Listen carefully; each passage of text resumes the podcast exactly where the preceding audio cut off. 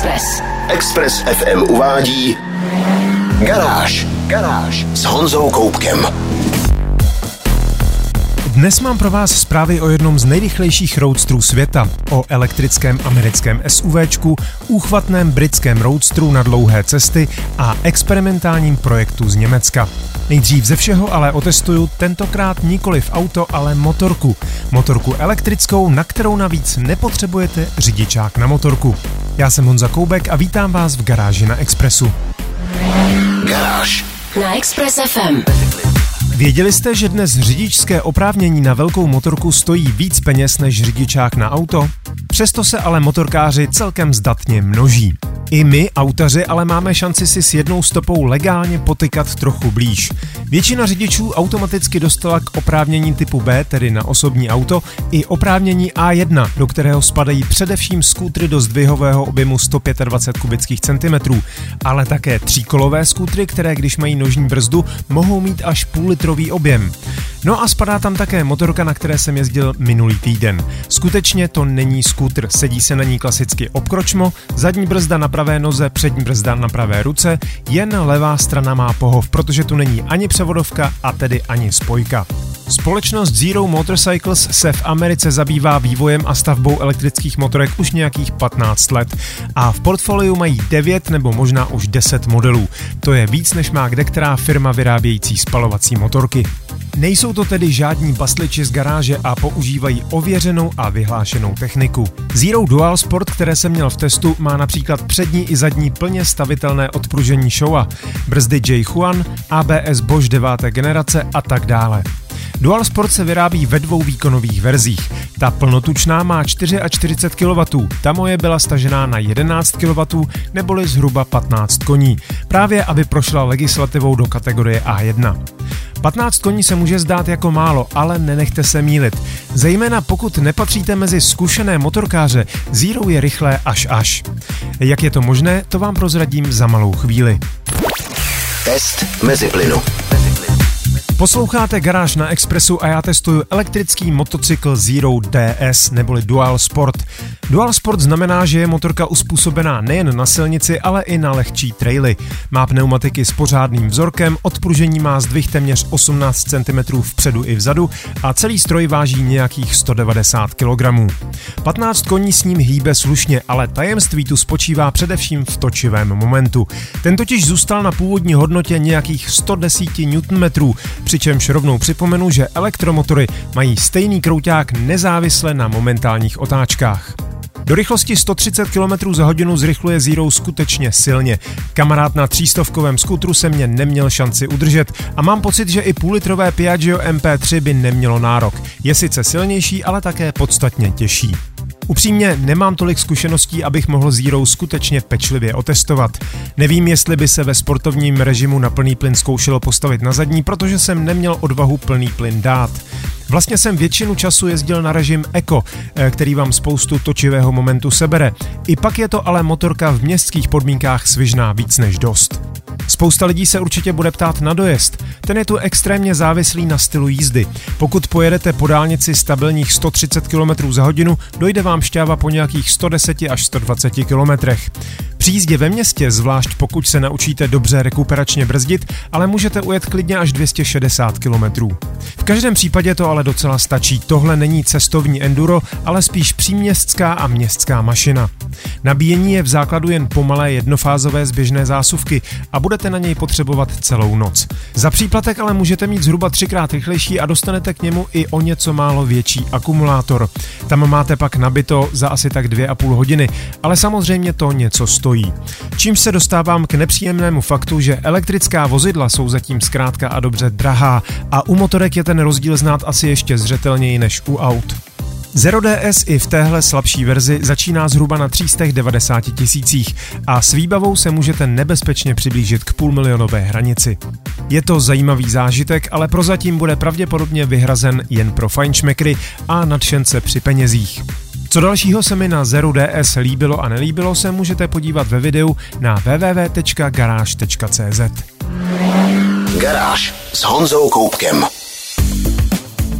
Opel představil další ze svých studií. Koncept se jmenuje Opel Experimental a představuje další vývoj designového jazyka, ale také naznačuje, na kterých technologiích se v automobilce pracuje.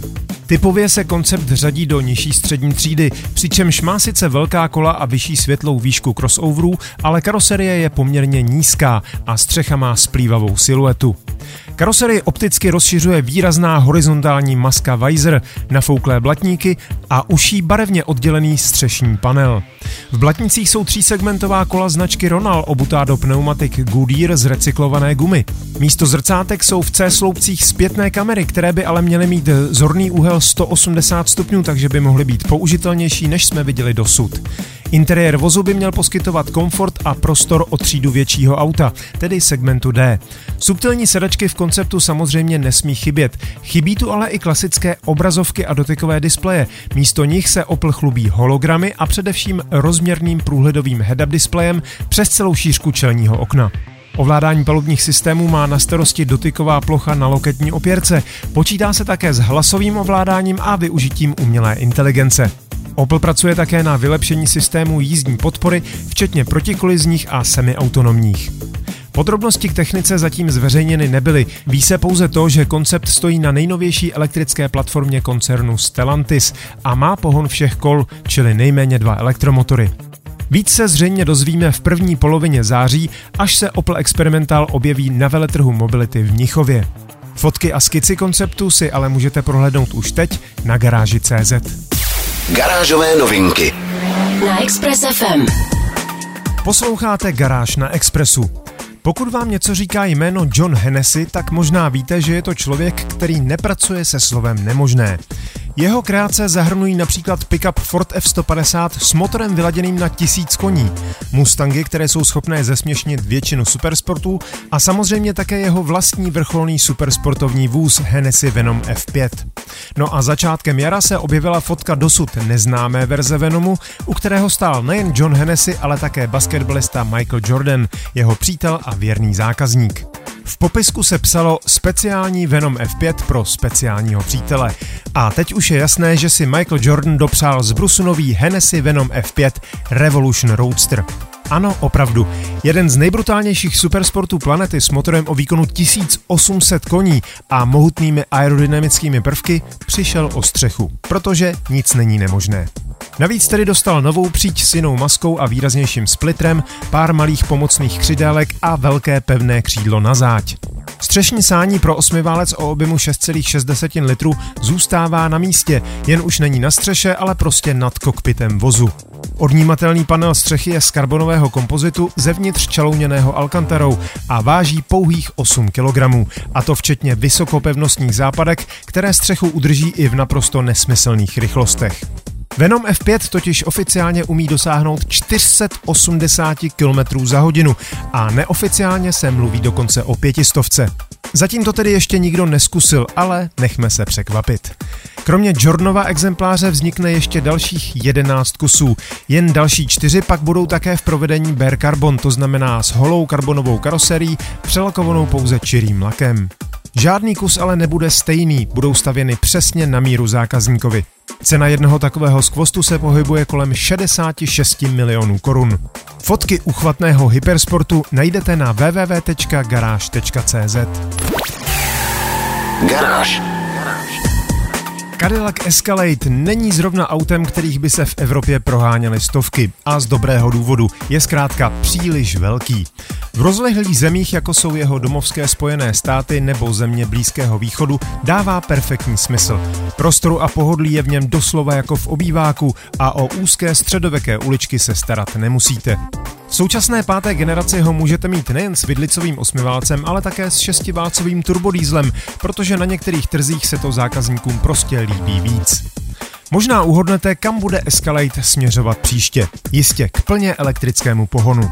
Zajímavé ale je, že nejde o elektrickou verzi páté generace, ale vlastně ani o novou generaci šestou. Bateriový Escalade bude zcela svébytným modelem a tak se bude také trochu jinak jmenovat. Cadillac Escalade EQ. A taky trochu jinak vypadá. Není tak hranatý, je modernější, ale pořád je monumentální. Stojí na modulární elektrické platformě koncernu General Motors, která se jmenuje Ultium. Vůz je dlouhý téměř 5 metrů 70 cm, vysoký skoro 2 metry, má světlou výšku 17,5 cm a rozvor 3 metry 46 cm. Uvnitř je místa dost. Za třemi řadami sedaček zbývá ještě 670 litrů prostoru na zavazadla a pod přední kapotou je druhý kufr, který má 345 litrů. A co teprve elektrický pohon? I tam totiž američani předvedli, že jen to největší je pro ně to nejlepší.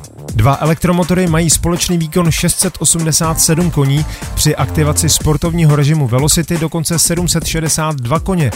Podobně gargantuánský je i točivý moment. V běžném provozu 834 Nm, ve sportovním režimu 1064 Nm.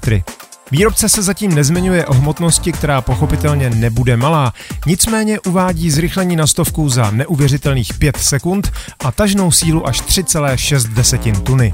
Dojezd by prý měl být kolem 700 km, což samozřejmě vyžaduje obří akumulátor. A taky, že ano.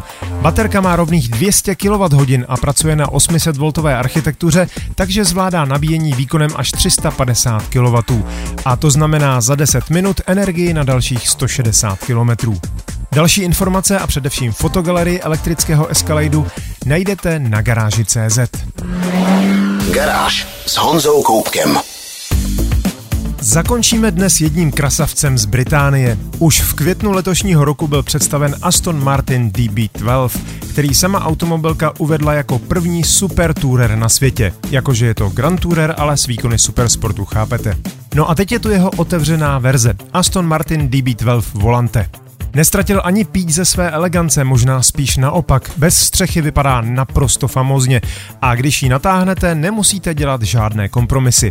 Tento typ auta je určen i na velmi dlouhé cesty a tak nepřichází v úvahu, že byste nad hlavou měli nějakou vytahanou látku, která by za jízdy pouštěla dovnitř hluk. Střecha je propracovaná do nejmenšího detailu, má osmivrstvou izolaci a podle výrobce nabízí podobný akustický komfort jako uzavřené kupé. Elektrické stahování přitom trvá pouhých 14 sekund a dá se provádět do rychlosti až 50 km za hodinu, případně přistání jen pomocí dálkového ovládání. Můžete si vybrat z několika barev tkaniny, aby vám co nejlépe seděla k laku vozu, od standardní černé přes červenou, modrou až po černostříbrnou. A pokud vám to nestačí, speciální zákaznické oddělení Q vám za patřičně tučný obnos splní i ta nejdivočejší přání. Pod kapotou se nic podstatného neměnilo. Je tam 4-litrový biturbo 8 válec o výkonu 680 koní a točivém momentu 800 Nm, takže stovku auto zvládne za 3,7 sekundy a maximálka je 325 km za hodinu. Další technické údaje, spekulace o ceně a samozřejmě fotogalerii nádherného roadstru najdete na webu garáž.cz. Express. Express. To bylo z dnešní garáže na Expressu všechno. Další díly najdete na všech podcastových platformách. Nezapomeňte se přihlásit k odběru a díky, že nás posloucháte. Videa a fotky k dnešním novinkám, stejně jako další nálož informací z motoristické branže, najdete jako tradičně na www.garage.cz, stejně jako video elektrické motorky Zero Dual Sport. Další testy aut i motorek a také moje vlogy najdete také na novém YouTube kanále Tisíc koní, kam vás srdečně zvu a budu rád, když se tam potkáme třeba v komentářích. Díky za pozornost, mějte se báječně, buďte zdraví, jezděte rozumně a na Expressu naslyšenou zase za týden. Garáž na Express FM.